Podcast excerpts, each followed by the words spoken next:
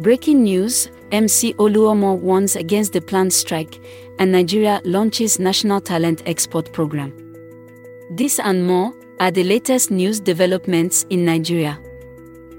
This is a quick summary list of Nigeria's news headlines from News Scroll. I am Lola, and today is September 24, 2023. Here are top news headlines, filtered from multiple sources. The federal government has launched a National Talent Export Program designed to create at least 1 million jobs over the next five years. Report by Daily Nigerian.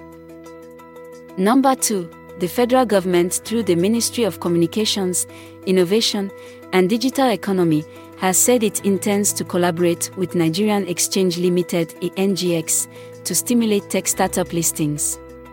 Report by Nairametrics. Our final three headlines are as reported by Nairametrics, News.ng, and Legit.ng. Number 3, MC Oluomo, has won the Lagos State chapter of the Trade Union Congress, TUC, against its planned protest.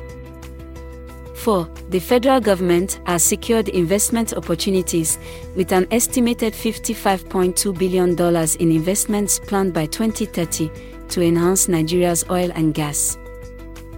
5. The federal government has been urged to carry out extensive findings regarding the missing 200 billion naira of oil revenues.